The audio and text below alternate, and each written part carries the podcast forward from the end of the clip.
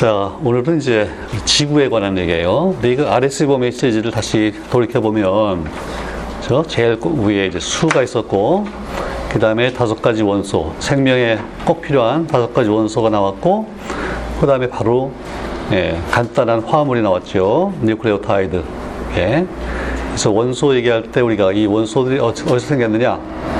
그래서 1번 수소는 빅뱅에서 생겼고 나머지 대부분 우리 몸에 꼭 필요한 대부분 원소는 예, 별에서 생겼다. 근데 그 그랬어요.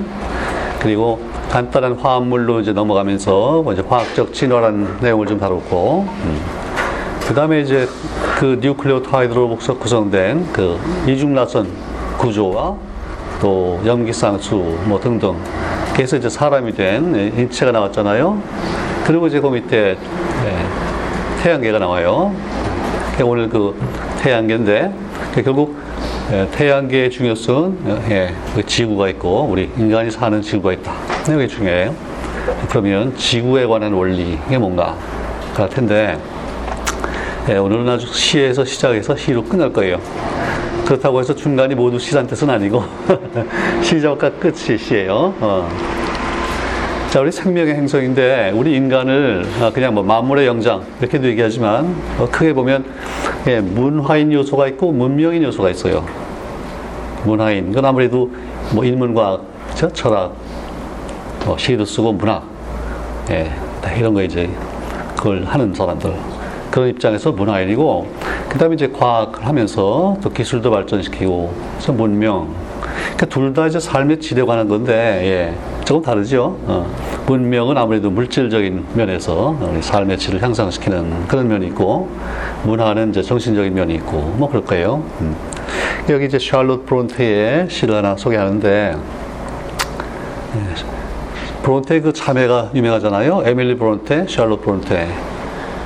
하나는 뭐 폭풍의 언덕, 또, 그 무슨 유명한 소설 뭐가 있죠? 음. 제인 에어. 아, 제인 에어. 예.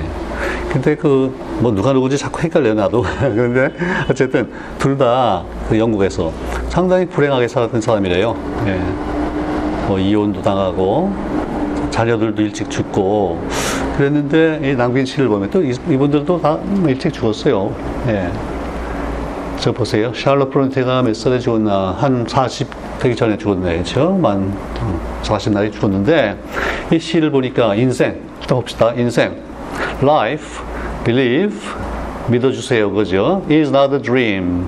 꿈이 아니래요. 어떤 꿈이냐 하면, so dark as sages say. 그렇게 암울한 시가 아니래. 근데 암울하다고 말하는 사람들이 어떤 사람이냐면, sages. 그죠?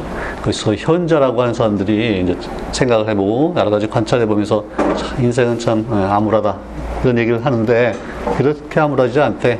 자기는 아주 암울한 인생을 산 사람이에요, 이 사람이. 네. 왜냐면 oft a little morning rain 가끔 가다가 아침에 비가 오면요 foretells a pleasant day. 그죠? 아침에 비가 오면 아 이제 비가 개면은 참참 쾌청한 날씨가 되겠구나. 그걸 예고하잖아요. 하루 종일 비가 오면 물론 네, 비 오는 날인데 아침에 비가 오고 개면은 아, 비가 안 온 것보다 훨씬 낫잖아요. 그치? 쾌청해요. 이게 이제 희망적인 얘기야. Sometimes there are clouds of gloom. 가끔 가다가 음, 암울한 그런 구름이 또 껴요. 네, 구름이 껴요. But these are transient all. 그래도 이거는 다 길게 보면 다 일시적인 거래요. 순간적인 거예요. If the shower will make the roses bloom, 이 비가 와서 소나기가 와서 이 빗물 받아서 장미가 핀다면 그렇죠? 장미를 피운다면 oh, while lament is fall. 예, 비가 온다고 해서 그렇게 아, 왜가 또 비가 오나 이렇게 lament 할 필요가 없다 이거예요. 그러니까 또 라임이 잘 되죠. Say they, bloom, bloom, all fall. 근데 자, 멋있죠? 음. 그리고 생각하니까 또 원래 의도는 안 했는데 하나 또 생각나는 게 있네요. 그 롱펠로우라고 하는 뜻이 있어요. 롱펠로우는 뭐라 그랬냐면요. Every dark cloud 모든 그 어, 거, 검은 구름은 has a 뭘 것 같아요. 우리가 아래쪽에서 보니까 이게 다 cloud죠. 위에서 보면 어떻겠어요? 예. 아주 그거 다르죠. 그건 silver lining. Every dark cloud has a silver lining 그랬어. 어, 금빛 빛나는 lining. 네, 통하는 것 같아요.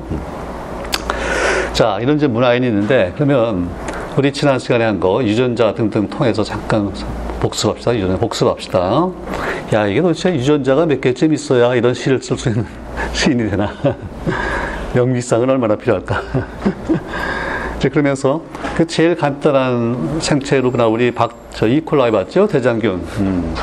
요거 몇 가지 좀 기억해 두면 좋아요. 자, 대장균이 유전자가 몇 개쯤 됐나? 기억나세요? 4,500이라고 뭐 그랬는데, 뭐, 3, 4천이라고 생각하시면 돼. 그 얘기는 뭐냐면요. 대장균이라고 하는 그런 비교적 간단한 생물체를 만들래도 몇 천 개의 기본 동작이 필요하다 그런 얘기죠. 그죠? 자동차를 하나 조립하겠다. 그러면 거기에 뭐 여러 개 동작이 필요하잖아요. 하나하나 동작이 결국 효소가 하는 일이고. 어. 자, 그러면 하나의 효소 단백질을 만들려면 염기쌍이 몇 개 필요하나. 이제 그거는 염기쌍 정보로 가야 되죠. 거기 봤더니 어떻게 돼 있었어요? 음. 염기쌍 입장에서 보면은 이게 한 450만 정도였어요. 450만.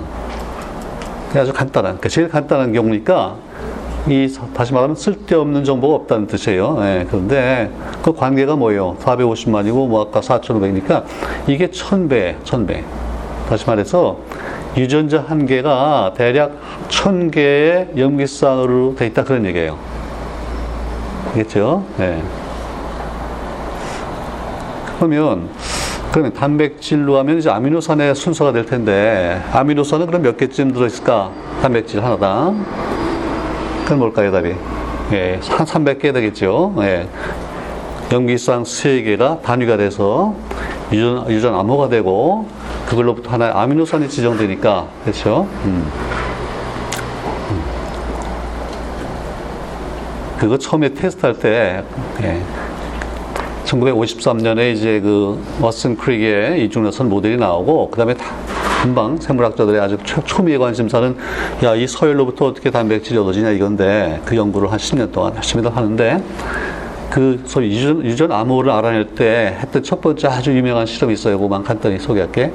예, 니런베르브라고 하는 분이 음, 이 합성을 해요. 그러니까 DNA의 그 조각을 합성하는데 그 순서 따라 예, 뭐 ATG 막 이렇게 하면 힘들겠죠. 순서 딱딱 딱 맞추기 힘들 거예요. 그래서 폴리유라는 걸 만들었어요. 유라실이라고 있었죠. DNA에서는 T였는데 이게 유라실로 바꿨어. 그래서 모두 U, 그러니까 U, U, U, U, U, U 그런 걸 만들었어요. 또 이렇게 했나 좀 짐작이 가죠. U, U 촥택을 만들었어요. 그리고 이걸 이제 대장균에 넣어가지고서 무슨 단백질이 만들어지나를 조사해 봤더니 만들어진 단백질은 스무가지 하면서 골고루 섞여 있겠어요? 아니면 뭐 좀 다르겠어요? 이게 유유니까 어디서 잘라봐도 그냥 유유잖아요. 단위가. 그치? 유유. 그래서 유유가, 예. 페닐알라닌이라고 하는 아미노산으로 이렇게 지정이 돼가지고 폴리페닐알라닌이라는 게 생겼어요. 그러니까 단, 예, 단백질인데 알라닌, 알라닌, 알라닌, 알라닌, 알라닌 이게 생겼단 말이에요. 아주 재밌는 실험이죠. 어. 그래서 아 이게 이렇게 되는구나. 그 다음에는 이제 물론 조금 복잡해지겠죠. 뭐 U, U, C 뭐 이렇게 세 개씩 세 개씩 해가지고 합성해서 무슨 아미노산이 생, 아, 들어가서 단백질이 되나 이걸 조사하면서 유전화 뭐가 이제 밝혀진다 이 말이죠. 그러니까 어쨌든 지금 얘기는 세 개가 중요하다. 세 개가 단위가 돼서 예, 단백질이 된다. 그러니까 천 개 염기쌍이면은 이제 3으로 남으면 한 300쯤 되겠죠. 음. 거기에 이제 앞뒤로는요, 어디서부터 읽어라. 여기는 이제 끝난다. 그런 또 정보들이 있을 거예요. 그리고 약간 제하고 나면 대개 한, 예. 자, 300개 아미노산. 그러면 분자량은 얼마 되냐? 그건 또 어떻게 될까요? 아미노산 평균 예, 분자량을 생각하면 되겠죠. 예. 아미노산 20가지를 여러분 한번 쭉 평균을 내보면, 음, 한120 정도 나와요. 120. 그 곱하기 이제 300 하니까 예, 한, 한 3, 4만 이렇게 되겠죠. 그래서 아 단백질은 보통 한 4만쯤 되겠구나. 뭐 6만도 있고 10만도 있고 또 그보다 작은 거 우리 라이소자임은 14,000 했잖아요. 아 그래서 라이소자임은 비교적 작은 단백질이구나. 이제 그 얘기예요. 오케이 됐죠? 자 이제 그랬는데 어, 다시 한번 그 대장, 대장균과 우리 인간을 비교해 보면 어, 대장균은 400만 개고 4, 400, 아, 4, 아, 4만, 4, 4천 개의 유전자 400만 천. 근데 인간은 2만 5천이라고 그랬잖아, 유전자가요. 뭐, 반올림해서 3만이라고 합시다. 3만. 그 만약에 대장균과 그런 비슷, 비슷 한 관계가 있다 그러면 3만에다 이제 천을 곱해야 되겠죠. 어. 그쵸? 어떻게 돼요? 3천만이잖아요. 그럼 3천만 개 염기성만 있으면 될 것 같은데, 거기 30억이라고 그랬단 말이에요. 그러니까 3천만에서 3억 30억. 그러니까 100배인 거예요. 그 필요 없이 거의 99%의 정보가 있어요. 그게 처음 나올 때 참 신기하다고, 이상하다고 했어요. 네. 그래서 그 부분을 intervening sequence라고 불렀고, 끼어 들어가 있는 서열이다. 또 줄여서 인트론 그랬고, 음, 단백질 만드는 그 유전자 부분은 이제 반대로 엑손 그런단 말이죠. 엑손. 엑스, 엑스 그러면 되게 엑스트라로 생각하기 쉬운데 이거는 엑스트라가 오히려 인트론이에요. 어, 엑손은 진짜 중요한 정보고. 음. 자, 그래서 이제 그러고 끼어 들어간 정보가 있다. 이걸 발견한 사람들도 노벨상 받고 다 중요한 발견들인데 잠깐 단백질 만드는 과정 우리 그 센트럴 도그마가 있었죠 그 관련해서 생각해 보세요 자 DNA가 있는데 우리 인간의 DNA 거기서 중요한 유전자가 있어요 이 부분을 내가 이제 정 해서 단백질을 만들어야겠어. 옆에 굉장히 많은 쓸데없는 정보가 있어요. 그러면 처음에 이걸 잘라낼 때는 그 복, 그러니까 처음에 복제하는 거는 복제고 단백질 만드는 과정에서 전사가 있었잖아요. 전사할 때는 딱 고기면 딱 잘라서 전사하기가 좀 힘들어요. 네. 그래서 그 앞뒤로 상당히 많은 부분을 그냥 쭉 전사를 해요. 그 메신저 RNA가 생겨요. 상당히 기다란 메신저 RNA 생기고 그 다음에 이제 그거를 불필요한 부분을 잘라내고 처리해 버리고 중요한 부분만 가지고 단백질을 만들 텐데 그런 잘라내고 그러니까 슬라이싱 한다고 해요. 슬라이싱. 그런 그런 과정이 그 핵 속에서 일어날 것 같아요? 아니면 밖으로 나와서 할 것 같아요? 바뀌겠죠. 왜냐면 핵은 지금 굉장히 타이트한 부위잖아요. 어, DNA 정보만 딱 가지고 있고 거긴 뭐 여유가 별로 없어요. 그래서 일단 밖으로 나와서 잘라내고 단백질 만들고 이런 복잡한 일에 근데 요즘에 와서는 이제 그 99%가 아 이게 뭔가 아, 중요한 일을 할 것 같다는 이제 그런 힘새들이 조금씩 나오는 게 일단 거기서 이제 전사된 물질들이 이게 RNA잖아요. 그죠? RNA. 근데 거기서 상당히 작은 조각들이 나와요. 이제 마이크로 RNA라는 것도 있고. 어. 이것들이 무슨 굉장히 그 조절, 세포가 어디서부터 일거라든지 뭘 복제한다 이런 조절하는데 굉장히 중요한 역할을 하는 것 같고 마이크로 RNA가 네. 근데 조절이 잘못되면은 이제 뭐 암이 되고 또 이런 거잖아요. 어, 그래서 여러 가지 생물학적으로 중요한 역할하는 그런 정보들이 아 이거 인트론에 있는 것 같다. 그래서 그쪽에 연구가 RNA 연구가 또 활발하고 예. 우리 서울대에도 김비례리 김빈내리 교수 이런 분들 열심히 하잖아요. 예, 그 이제 전혀 전혀 몰랐던 이런 쓸데없는 걸로 생각했던 이거 정크 DNA라고 그랬어. 정크. 네. 어 근데 이게 정크 아닐지도 모르겠다. 그렇게 이제 발전하고 있다 이제 그 얘기예요. 오케이. 어쨌든 인간이 되려면 상당히 많은 유전 정보가 이제 필요하다 그 얘기예요. 오케이.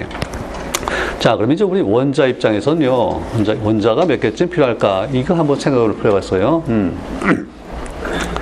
여기 이제 호모사피엔스 중에서, 예, 대표적인 과학자 몇 사람을 뽑았는데 물리학 하면 아, 역시 일반에게 제일 많이 알려진 분은 아 물론 아인슈타인 있지. 근데 아인슈타인은 우리 이제 다음 주에 나올 테니까 파인만 했고 과학자 중에는 이제 20세기 과학자 중에는 폴링이라고 있어요. 화학 결합의 원리를 설명했던 분이 있고 그다음에 생물학은 아무래도 다윈.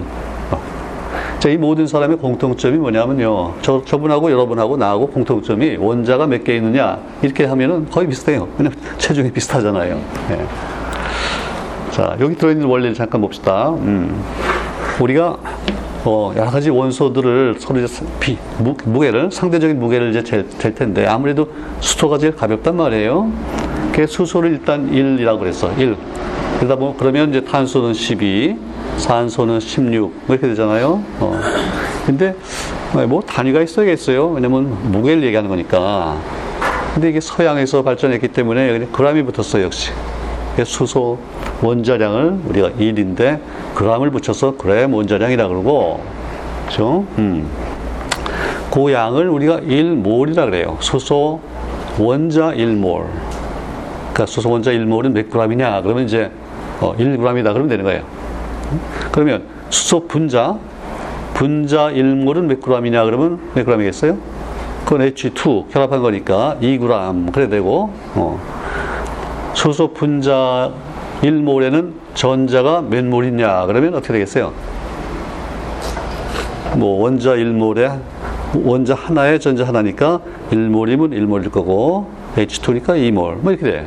그러니까 물이면 산소를 고려해야 되고 어, 뭐 우리가 쿠어크를 물어보면 이제 양성자, 중성자 안에 세 개 있다는 걸 고려하면 되고 뭐 그렇게 될 거예요. 오케이. 자, 근데 이제 우리 크기, 원자의 크기를 한번 생각해 보세요. 음. 우리가 이제 많은 물질이 물, 특히 물 그렇죠. 예. 밀도가 되게 1 정도잖아요.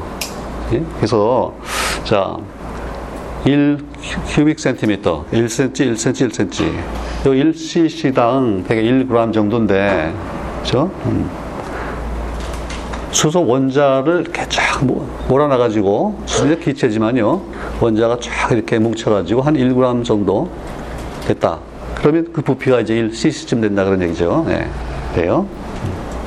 그러면 그 1몰에 지금 원, 원자가 도대체 몇 개 있느냐? 그 개수가 좀 알고 싶은데, 예. 왜냐면 개수를 알면은 그러면 각각의 그람, 뭐 몇 그람이냐, 또는 각각의 크기 이런 걸알수 있잖아요. 예. 그 수를 우리가 아보가드로 수라 그래요. 이제 그런 원리를 처음 아, 제시한 사람이 아보가드로인데, 예. 아, 이태리의 교사예요. 또 저분도. 지난번에 그 발모드 교사였잖아요. 이분도 교사예요. 예. 아보가드로 수. 아, 이거 막 과학에서 가장 많이 이렇게 우리가 얘기하는 그 단어 중에 뭐 상당히 상위권에 올라가겠죠. 아보가드로 그러면. 음. 이제 알고 보니까 6 곱하기 10의 23승. 어유 저게 그럼 어떻게 되는 거예요? 100조 곱하기 100조. 이렇게 돼. 거의. 100조 곱하기 100조. 엄청난 수인데. 네. 저것도 정확한 수를 우리 알아내는데 한 100년이 걸렸어요. 아보가드로가 저런 처음 개념을 내고 나서 알아내는데 한 100년이 걸렸고, 예. 1926년도에 노벨 물리학상을 받은 사람이요. 프랑스의 페랑이라고 있는데 이분이 바로 아보가드로 수를 정확히 측정한 공로로 노벨상을 받을 정도예요. 되게 중요한 숫자예요. 예. 자, 그러면 저걸 이제 반올림하면 24승 되잖아요. 10에 24승. 그러니까 10에 24승계가 모이면 한 대개 1cc쯤 된다. 뭐 이렇게 생각해 보면 음, 1차원적으로 생각해 보면 결국 예, 세제곱근을 취해야 되겠죠. 그래서 8승이 되는 거예요. 그러니까 8승, 8승, 8승. 그러면 되게 예, 원자 세기로 들어간다 그 얘기니까. 아. 1cm는 이제 1차원적으로 보면 cm니까 예, 우리 뭐 손톱만한 그런 길이잖아요. 예. 그거를 8승으로 나왔다. 그러면 이제 미터로 볼 때는 이게 10의 마이너스 10승 미터가 되겠죠. 그렇죠? 1cm가 10의 마이너스 2승 미터니까. 예. 자, 그래서 그 원자는요, 우리 1m, 보통 1m 크기의 우리 인간, 여기에서 볼 때 10, 10승, 10에 10승 정도 들어간 예, 그런 크기다. 그렇게 생각하면 된다. 그 얘기예요. 예. 자, 그 다음에 우리 그러면 몸에 원자가 얼마 들어있느냐? 예, 60kg의 물, 물. 음, 이거 어떻게 따져보면 좋겠는데, 이거 어떻게, 어떻게 하면 좋을까요? 제일 쉽게 답을 얻으려면 어떻게 하면 좋을까요? 이거 대학 입시에도 퀴즈, 퀴즈야. 면접 때도 이런 걸 가끔 물어보고 그러는데. 어, 해보라 그러면 이제 뭐, 아이고, 복잡하게 생각하기 쉽죠? 야, 이게 몸에 탄수화물도 있고, 지방도 있고, 단백질도 있고, 야, 그런데 이거 어떻게 하나? 어. 근데 역시 단순화 하는 게 좋죠. 단순화. 음, 어떻게 하면 돼요?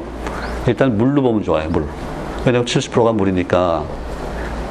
자기를 물로 보기 싫으면 자기가 마음에 안 드는 사람을 물로 보면 돼.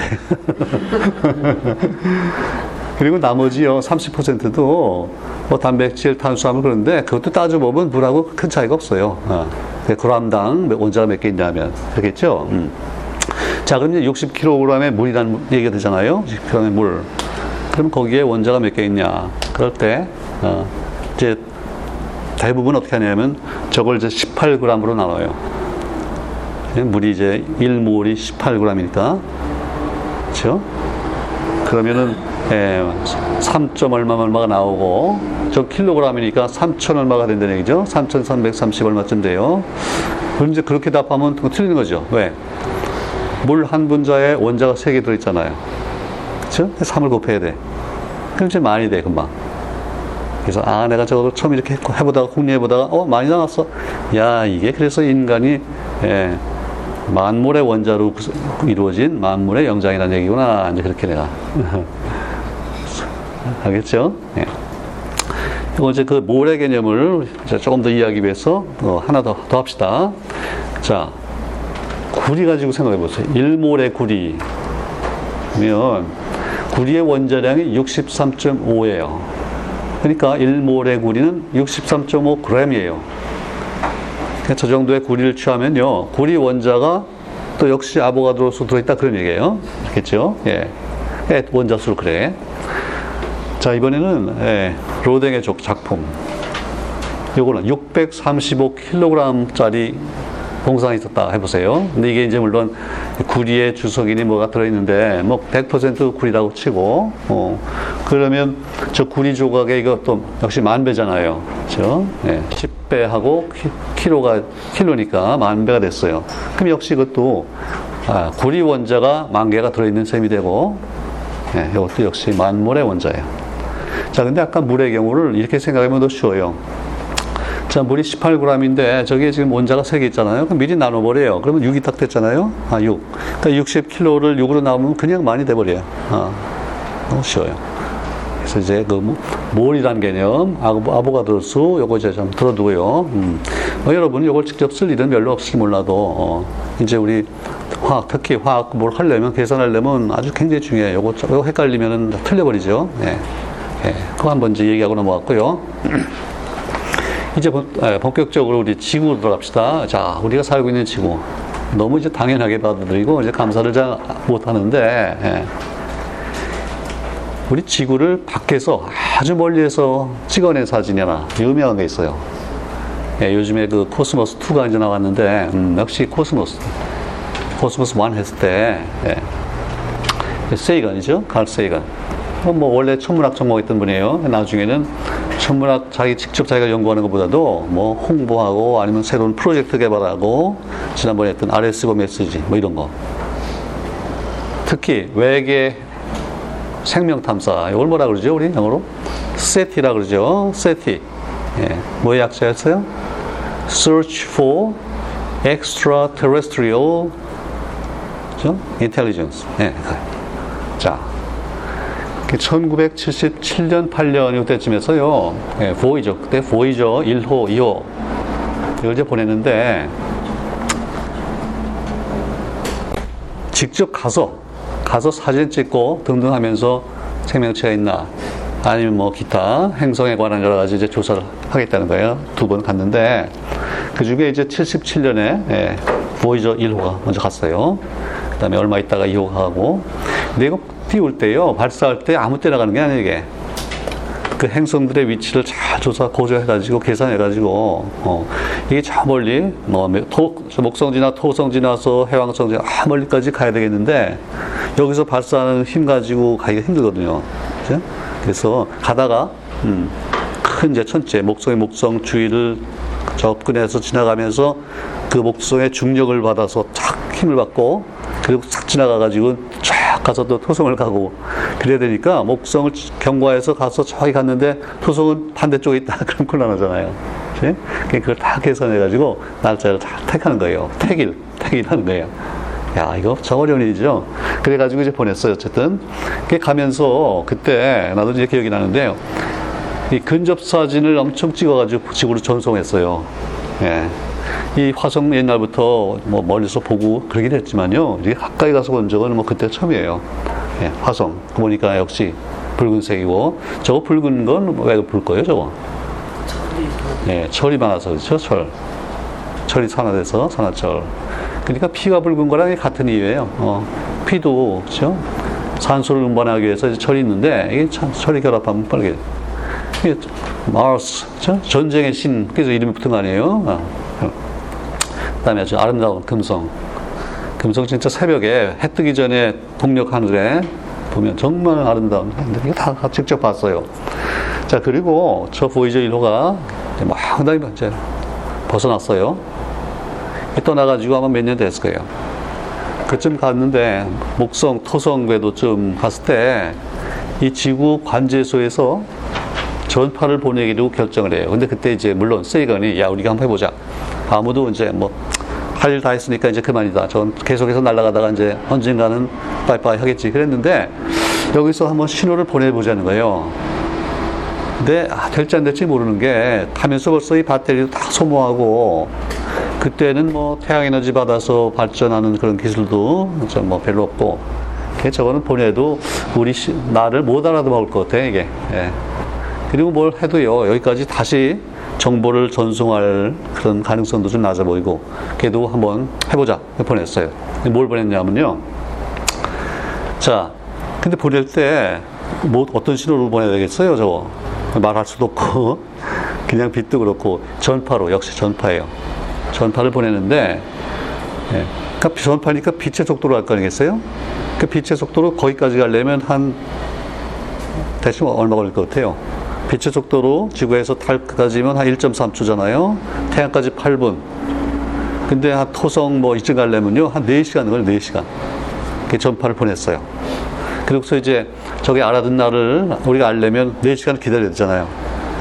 근데 보낼 때 뭐라 그랬냐면 자, 너 혹시 아직도 에너지가 좀 남아 있으면 네그 어? 사진, 카메라를 이쪽 안쪽으로 태양계 안쪽으로 한번 돌려봐라 그랬어.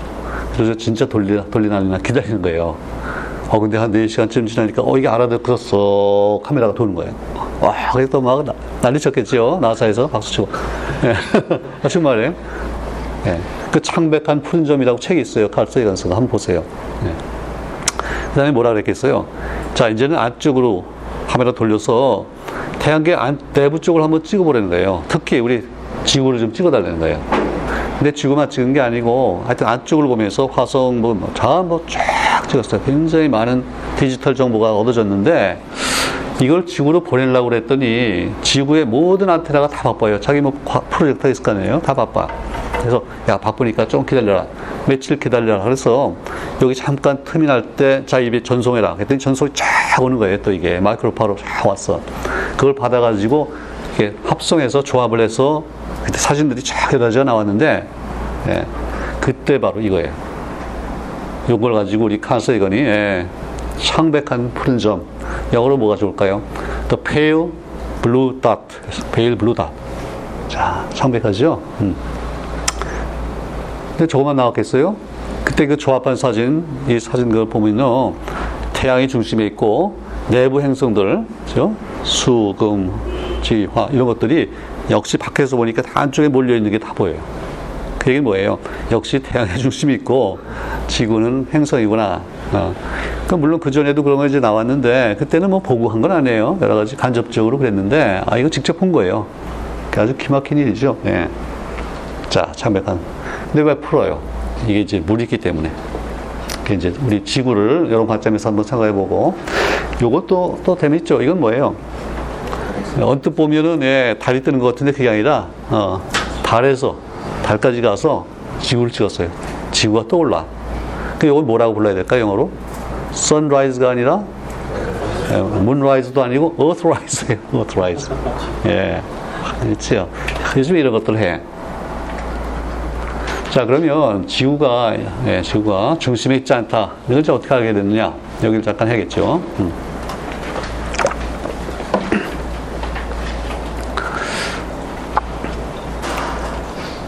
옛날에, 예, 그, 아주 초기에요. 뭐 AD, BC에서 AD로 넘어가고 한 뭐 100년, 200년, 300년. 그때쯤에 아주 제일 유명한, 중요한 그 천문학자는 프톨레마이오스라고 있어요. 알렉산드리아에. 어, 옛날식으로 읽으면 톨레미라고 되게 그러는데 톨레미. 근데 피가 앞에 붙어 있어요. 톨레마이오스. 어쨌든 이분 생각에는 뭐 물론 아리스토텔레스도 다 같은 생각인데 우리가 중심에 있고요. 중심에 있고 모든 천체들이 우리 주위를 돌아요. 근데 어, 일단 뭐 그때 맨눈으로 봤던 것들 예, 수성, 금성, 화성 그리고부터 각각 자기 하나 궤도가 있고요. 그 다음에 이제 태양도 그 중에 하나예요. 하고 음. 그 다음에 이제 소위 붙박이 별들 있잖아요. 항성. 모든 항성을 다 묶어가지고 하나의 천구에다 넣었어요. 그러니까 수정구라고 그래, 수정구. 여기 박혀 있어요. 이제 같이 돈 되는 거죠, 같이. 어. 그렇게 생각해. 그런데 이제 그렇게 해서는 설명이 안 되는 게 있어요. 그냥 문제가 항상 있어요. 근데 문제가 있어야 이게 발전을 해보니까. 어.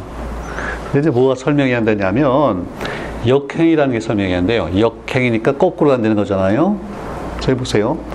그 밤하늘에서 이제 계속해서 사진을 찍었다 치면 그 항성들은 뭐 물론 움직이지만 멀기 때문에 그 차이를 우리가 감지를 못하고 다 같이 가는 것 같은데 아 유독 몇 개가 지멋대로 댕기는 것 같아요.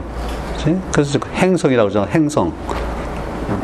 그 플래닛, 그 플래닛의 어원이 예, 예, 방황자래요. 원더러, 방황하는 거예요. 남들은 다 같이 예, 가족을 이루고 잘 같이 댕기는데 아무것들이 방황을 해요. 그 중에 이제 수성, 금성, 화성, 목, 토성까지는 맨눈으로 보이잖아요. 그래서 다섯 개가 이제 있어.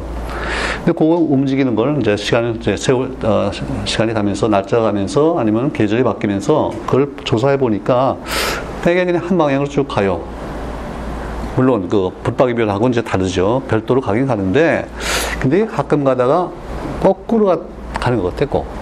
한 방향으로 가다가 뒤로 살짝 돌았다가 다시 이렇게. 예. 이거 놀이터 가면 그런 거 많이 있죠? 예. 어, 그래. 잘 설명이 안 돼요. 예. 그래서 이 프톨레마이오스 때는 어떻게 하냐면 주전원이라는 걸 이제 설정을 해. 주전원. 주전원. 음. 그러니까 우리가 지구가 중심에 있고 그 밖에 이런 궤도가 있는데 그 궤도 위에 또 조그만 하나의 원이 있다 이거예요. 그러니까 그 원 위에서 돌면서 큰 궤도를 그리면은 거꾸로 가는 상황이 생기겠죠. 네, 그렇게 이제 설명을 했어요. 주전원 상당히 오래 갔어요. 근데 이 관찰 그 결과가 데이터가 뭐 대충 그럴 때는 주전원 가지고 대충 설명이 되는데 아 이거 자세히 조사해서 그 수치가 더 정밀해 보니까 그 주전원 가지고 설명이 잘 안 돼요. 어. 그래서 나중에는요 그 주전원 위에다 또 주전을 또 올려놔요 이렇게. 야, 참 억지죠. 네, 이제 그런 상황이에요. 네, 그러고 있었는데 이 코페르니쿠스가 아, 어, 여기다 내가 그 연도를 이제 추가했는데요. 음, 1473년생이네요. 1543년. 543은 제 저건 외기가 쉽네요. 1543년.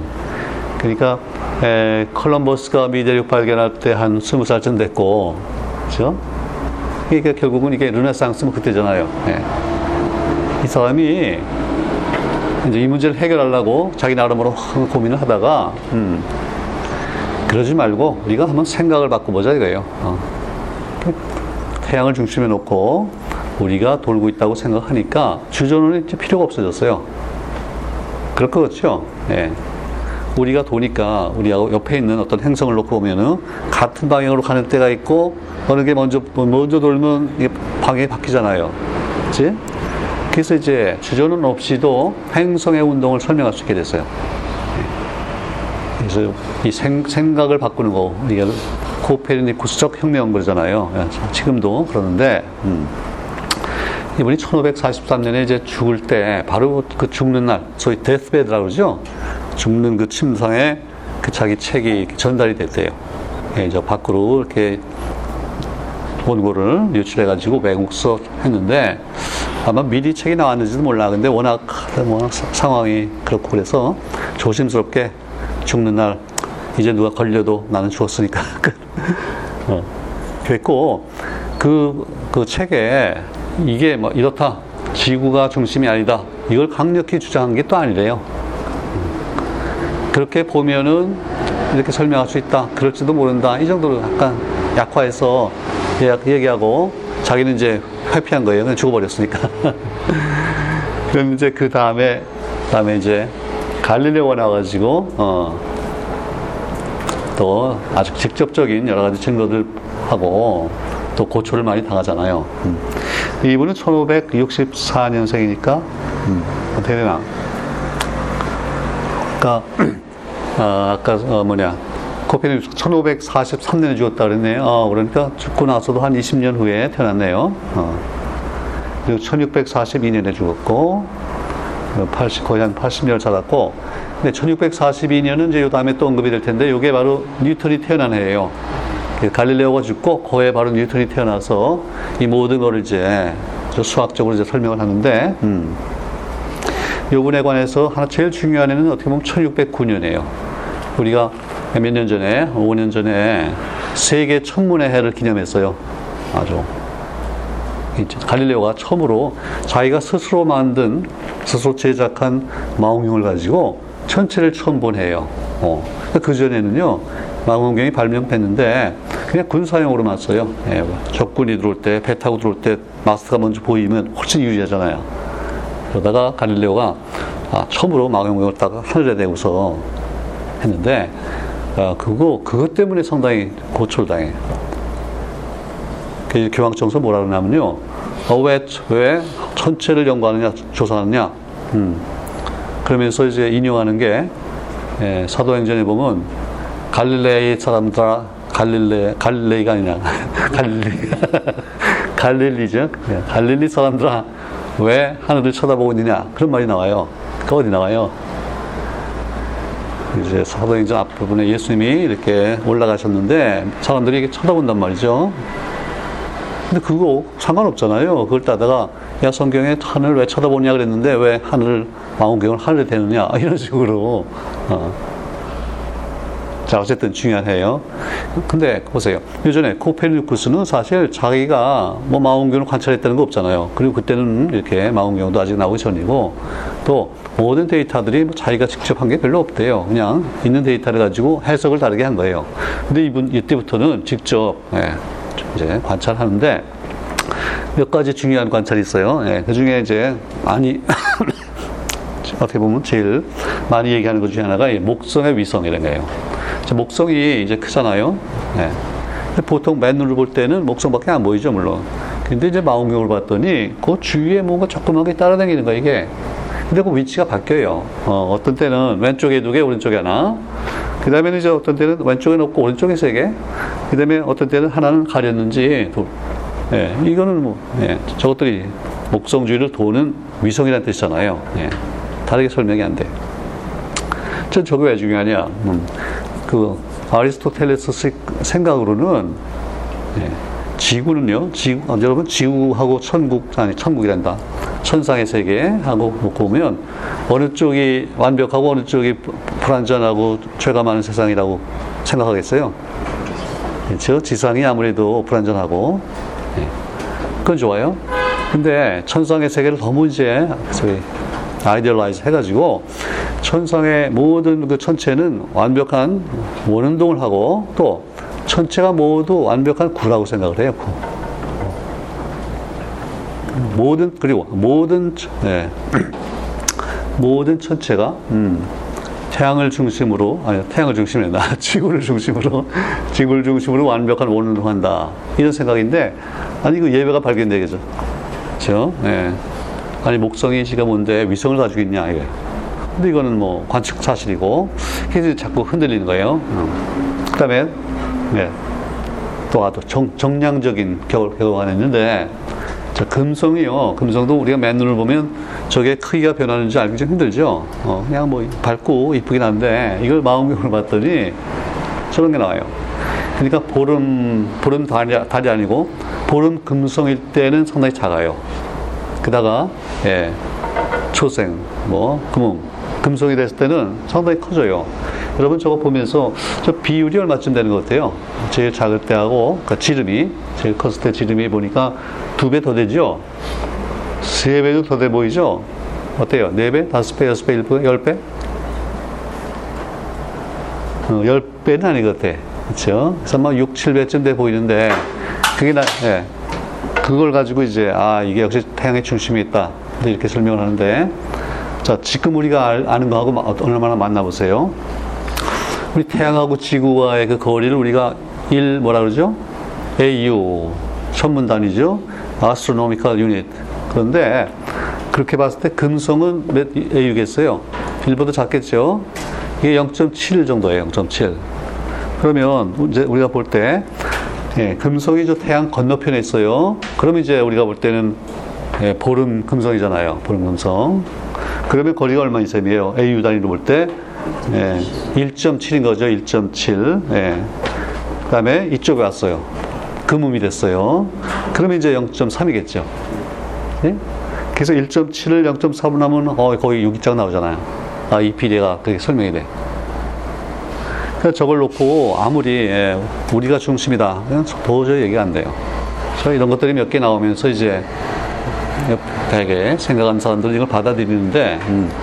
갈릴레오도 처음에는요 그 교황청하고 사이가 괜찮았대요. 그 친, 친구 잘 아는 분이 교황이고 이제 그랬는데 그 교황이 갈릴레오 불러가지고 야 나도 마운교황 한번 보, 자 직접 보기도 하고 그랬는데 또 교황도 바뀌고 또 같은 교황이라도 분위기가 달라지잖아요. 주위에서 아 그거 위험한 생각인데 어 이러면 입장도 바뀌고 그래서 나중에 이제 애를 좀 먹었는데 어쨌든 예, 우리 과학의 역사에서 뭐 특히 이 시대에서 가장 중요한 과학자고 예, 특히 물리학에서는 그 실험 물리학죠. 관철 관측 중심으로 음.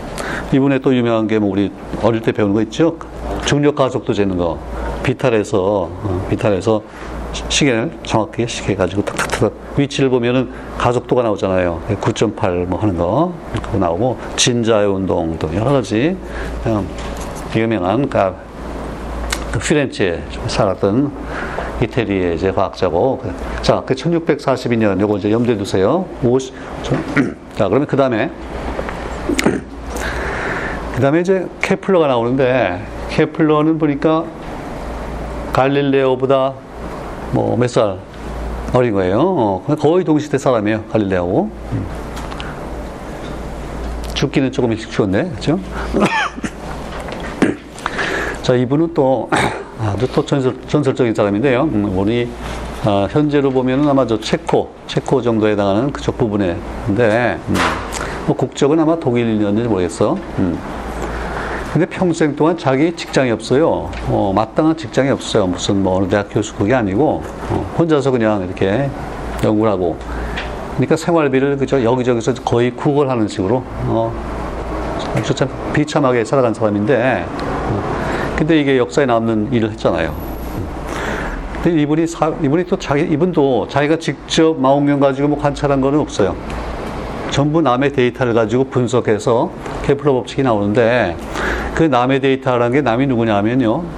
덴마크 사람인데 어, 우리 과학의 역사에서 덴마크 출신이 그렇게 많지는 않죠. 그래도 굉장히 뛰어난 사람이 몇 있었어요. 지금까지 한 것 중에 누가 있었죠? 네, 보 보호 모델 만들었던 보호가 이 덴마크 사람이에요. 이때쯤에서요, 덴마크에 티코 브라헤라고 하는 천문학자가 있는데, 예, 이게 또 망원경이 나오기 전이에요. 네, 하여튼 인간이 맨눈으로 할 수 있는, 그리고 인간이 만들 수 있는 도구, 망원경 말고, 어, 어떤 도구를 가지고, 하여튼 최대한 정밀한 측정을 해서 하늘에 있는 많은 별에 대해서 정밀한 측정 자료를 가지고 있어요. 특별히 행, 행성에 대해서.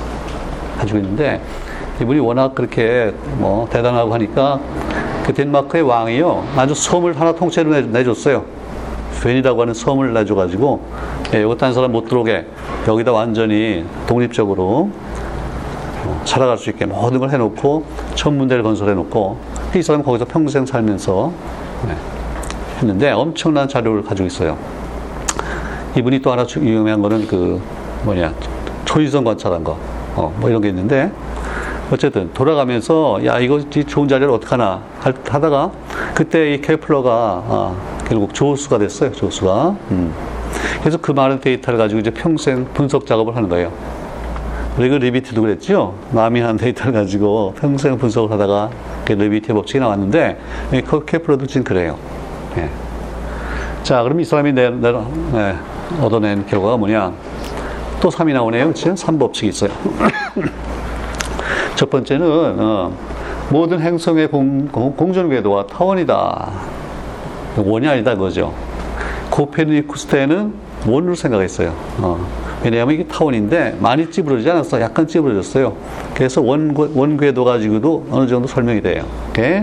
그리고 이 타원이, 아, 태양이 그 타원에 초점, 초점이 두 개겠죠. 그 중에 하나에 태양이 있다. 그런 얘기예요. 예? 그러니까 약간 그 수학적인 냄새가 나잖아요. 그러니까 이제 지동설이 그냥 이렇게 말로 된 그게 아니고 수학적으로 이제 표시가 되기 시작해요. 예, 그 다음에 이 법칙, 면적 속도 일정의 법칙. 예. 태양 가까이에 또 멀리 여러 부분에서 이제 공전하고 있을 때 같은 시간 동안 이 훑어 지나간 그 면적을 계산해 보면 이게 같다는 거예요. 그러니까 가까울 때는 빠르니까 빠르겠죠. 그래서 쭉 많이 훑고 지나가고 멀 때는 적게 가고 그래도 면적으로 보면 같다 그거예요. 야, 모든 행성에 대해서 야, 그러니 저런 결론을 내려면 얼마나 많은 그 분석이 들어있겠어요, 여기. 아직 그렇다고 해서 수학적으로 이게 증명된 거 아니에요? 어, 그러니까 어떤 물리적인 원리가 뭐냐? 아직은 몰라요. 그죠? 자, 세 번째, 조화의 법칙. 그러니까 두 번째, 이 법칙은 지금 하나의 행성에 대해서 얘기죠. 하나의 행성에 대해서 이 위치, 저 위치 했을 때 이렇다 이 얘기고, 세 번째는 이제 모든 행성에 대해서, 다른 행성에 대해서, 어, 어떠냐, 그거예요. 근데 이때 뭐가 같다는 얘기냐면요. P의 제곱은 K, K는 상수고, A의 세제곱이다. 그러니까 P는 period, 주기겠죠. 그러니까 한 바퀴 도는데 걸리는 시간. 그러니까 행성마다 다를 거 아니에요. 그치? 그다음 목성에 대해서 P를 가져왔어요. 그의 P의 세제곱. 그 다음에 A는 그 반지름. 그 타원이니까 장반경, 단반경 있겠죠. 음. 그 중에 긴 반지름. A, 긴 반지름의 세제곱. 그죠? 그 비례로 구해 보면, 그 다음에 이제 다른 행성에 대해서 또 비례를 구해요. 여러 행성에다가 이걸 구하면 전부 같다고 얘기잖아요. 그치? 제일 좋아. 그러니까 같으니까 뭐가 조화가 있는 거지. 근데 이분이 또 특히 상당히 종교적인 사람이야. 아, 그래서 자기가 그렇게 평생 그렇게 어렵게 살면서 이걸 하는 이유가 야 이게 세상이 제멋대로 돼 있을 리가 없고 저 물주가 무슨 조화 부여했을 것 같은데 그걸 지금 찾자는 거예요. 찾은 거잖아요. 네? 근데 왜 그런지 잘 아직 모르겠어요. 조화 법칙이라고 그래요. 아. 요식 혹시 제곱인가 세제곱인가 만약 헷갈린다 그러면 어, 뭐 이거 할 일은 없겠지만 그래도 선생님 가르칠 때라도 어, 이런 거 나오면 나는 아 죽이니까 두 글자니까 제곱이구나 세제곱이니까 세 글자니까 삼, 삼승이구나 그런데 헷갈리면 그런데요 어쨌든 그 수마 평생을 바쳐가지고 이걸 이제 찾아냈는데 그러면 이제 누군가 이거를 물리적으로 설명을 해야 되겠죠 그치? 네. 자 케플러고요 음. 그래서 이제 뉴턴이 나오는 거예요. 뉴턴이. 음, 그 다음. 음. 자, 뉴턴은 1642년 갈릴레오가 돌아간 날 태어났고 27년에 돌아갔는데 뉴턴에 관해서 하나 저거는 뭐 다 잊어버려도 연도 하나는 기억했으면 하는 게 하나 있죠. 몇 년도예요? 그 기적의 해. 1666년 이 기적의 해요. 예. annus mirabilus래요. Mirabilus. Mirabilis. lis, mirabilis. 네. 기적의 해라 그래요. 근데 이제 우리 과학의 역사 말고 일반, 일반 역사에서, 아, 국가의 역사를 볼 때. 근데 그때가 또 같은 해가요. 어, 영국의 기적의 해래, 역사적으로. 근데 그때는 뭐가 기적이냐면, 그뭐 찾아보면 다 나와요. 인터넷에. 음. 뭐세 가지가 있는데, 여기 잘 나나 보겠네. 하나는요, 그 영국에 큰 병이 돌아서, 역병이 돌아서 이거 뭐다좀 망해버리게 생겼어요. 그랬는데 어떻게 어떻게 해서 살아났어요, 나, 나라가. 어, 그게 하나 있고, 그 다음에는 런던에 또 대화재가 났대요. 네. 바람은 서울이 그냥 다 불바다 된 거예요. 그러면 뭐 경제니 뭐니 다 많잖아. 이것도 나라가 거의 망하게 됐는데 거기서 또 기적적으로 회생했어요. 그게 두 개가 있고, 세 번째가 스페인하고 예, 함, 그 해전, 함대 간에 아주 최후의 일전을 했는데 거기서 이긴 거예요. 어, 이것도 기적적으로 이겼대. 그랬는데 그 같은 해에 예, 그 과거 역사에서는요 뉴턴이 그 엄청난 업적을 냈다는 거 이게 기적이에요. 그러니까 역병이 아까 생겼다고 그랬잖아요. 그래서 예, 뉴턴이 케임브리지 대학을 다니다가 어, 잠깐 이제 고향으로 돌아갔어요. 근데 이제 학부 때 여러분 나이 때 여러 가지 그런 뭐 역학, 미분, 뭐 예, 광학 등등을 그 틈날 때마다 조금씩 생각하고 해서 정리를 이제 끄적끄적 해놨다는 거예요. 노트에다가. 뭐 논문을 쓴 것도 아니고. 그러다 이제 역병이 나니까 지방으로 가면서 자기 그걸 들고 가서 그때 이제 정리했어요. 세 개 가지가 그때 딱 나왔어요. 야, 대단하죠. 음. 자, 근데 그 중에서 역학 만원을 저 얘기를 하면요. 뭐 뉴턴 하면 아무래도 제일 유명한 건 만유인력이에요. 이건 뭐 우리 어릴 때부터 듣잖아요. 만유인력. 모든 물체 안에는 끄는 힘이 있다. 그러니까 물체라 그랬으니까 이거 질량이 있다는 뜻이고 끄는 거는 예, 질량이에요. 질량 안에. 음. 그리고 거리의 제곱에 반비례한다. 그거고 그 다음에 이제 상수가 있을 테고요. 그 이제 중력 상수도 누가 또 측정을 할 거고 그렇게 되는데 그러면 이제 힘, 힘, 가속도 이걸 어떻게 설명하느냐 이제 이거 핵심이에요. 자, 케플러의 세개 법칙이 있었듯이 뉴턴도 또 세 개예요. 나중에 보면요, 열역학에도 세 개. 그렇죠? 음. 자, 1법칙은 뭐 관성의 법칙 그러죠. 관성. 관성이 뭐예요? 그냥 내버려두면 하던 일을 그대로 한다 그러잖아요. 그치? 한다요. 그게 직관적으로 그럴 것 같아요. 뭐 그러면 옛날부터 누구나 다 그렇게 생각했겠죠. 근데 예, 또 역시 아리스토텔레스는 그렇게 생각 안 해요. 어, 공이 공을 찼어요. 그랬더니 공이 계속 굴러가 안 서지 않고 계속 가요. 그걸 보면서 아 저거는 누가 지금 계속해서 밀어주 밀어준다는 거예요 지금. 어, 안 밀어주면 그냥 설 것 같아. 근데 그게 아니라 어, 예, 계속 하는 거는 밖에서 누가 뭐 속도를 줄이거나 잡아주거나 예, 그런 외부 영향이 없기 때문에 계속한다 그거예요. 근데 이제 우리가 알고 보니까 그건 너무 당연하죠. 예, 당연해요. 어. 그거를 가,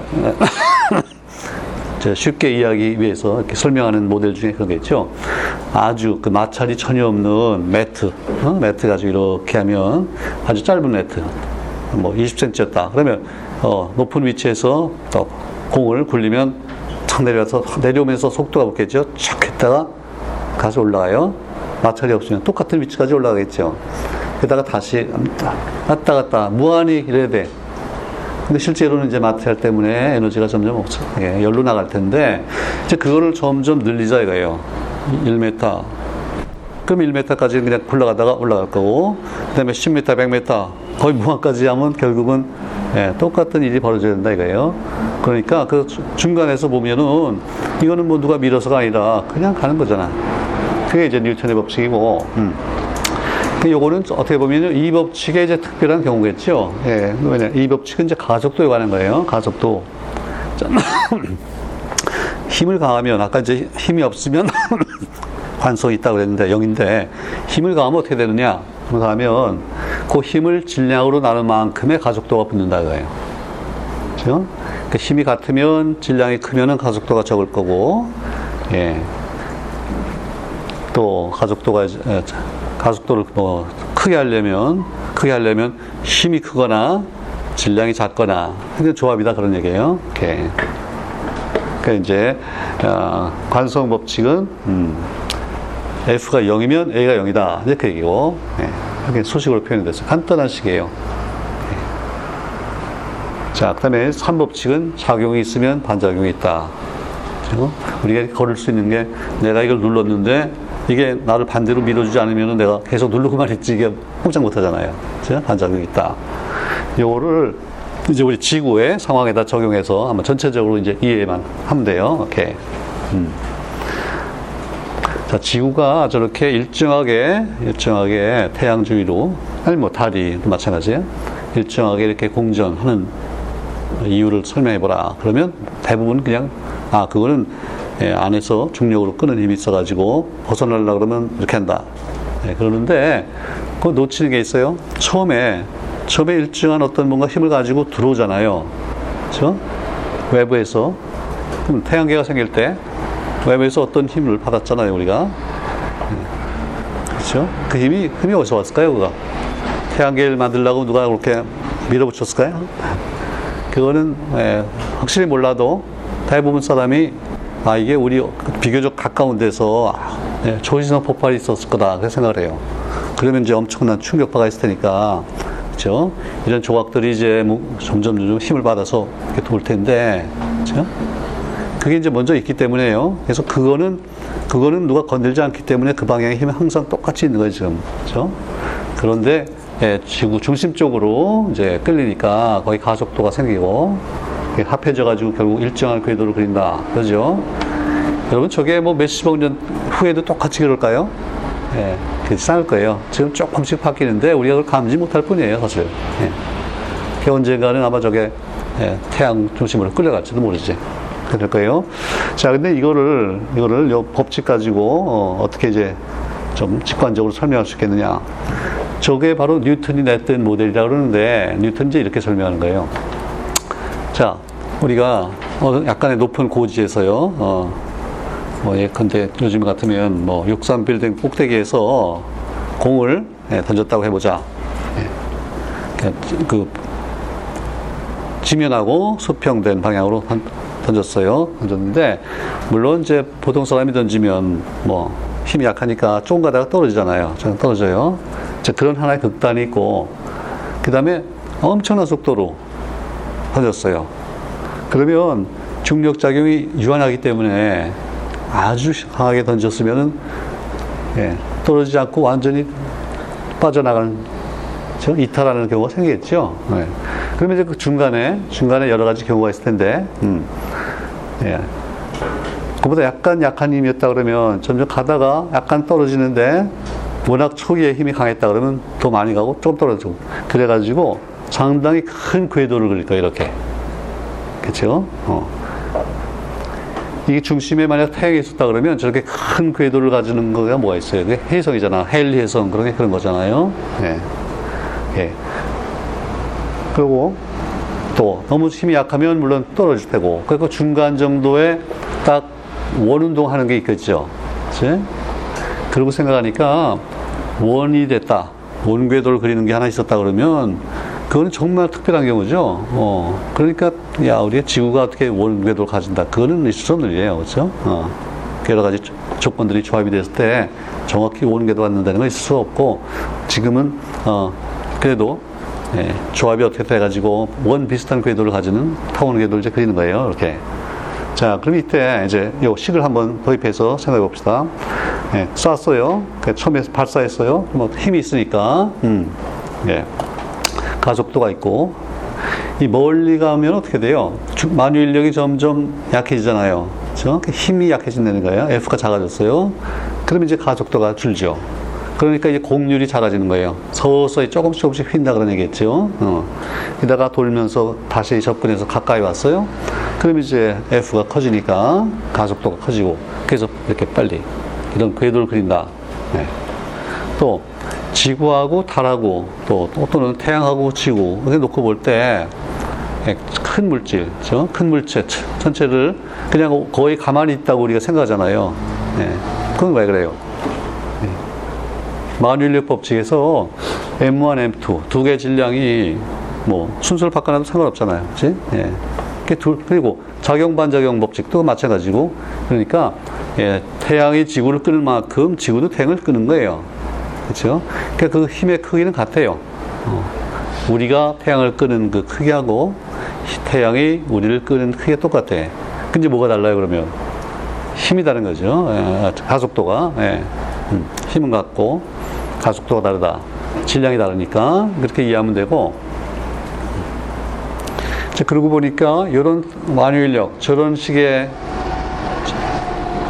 거리의 반비례하는 거리 제곱의 반비례하는 힘이 요가 있고 또 뭐가 있죠? 전기적인 힘이잖아요. 쿨롱의 법칙. 그치? 적인 전기적인 경우도 그래. 그두 가지. 그러니까 네 가지 힘 중에 이 두 가지만이 지금 그래요. 근데 이 두 가지가 옛날부터 알려져 있던 힘이기 때문에 핵력이 발견되기 전에는 모든 힘이 다 그런 줄 알았어요. 어. 그랬겠죠. 게다가 이제 핵력이 발견되면서, 아, 좀 특별, 강한 핵력, 지난번 봤죠. 1페르미 거리에서만 작용하고, 약한 행력은 사실 그보다 더 짧은 거리라고 그래요. 어. 또왜 그렇게 써요? 약한 행력은 그 중성자가 양성주로 바뀌는 거 또는 업코크가 다운코크로 다운코크가 업코크로 바뀌는 거기 때문에 이거는 거리라는 개념이 없잖아요. 있는 그 자리에서 싹 바뀌는 거예요. 그치? 그래서 뭐 1페름이 그것도 없어요. 그래도 코크와 코크 간의 힘은 뭐 거리가 있잖아요. 그치? 그건 1페름인데 약한 행력은 그것도 아니에요. 그래서 거리를 볼때 제일 짧은 건 약한 행령이라 그러고 네. 어쨌든 예, 고전적으로 이제 이렇게 우리가 이해할 수 있다. 그 얘기예요. 음. 자, 여기까지 일단 해서 일단 쉬고 조금 쉬었다가 우리 네, 지구의 내부에 대해서 한번 이제 알아보겠어요. 네.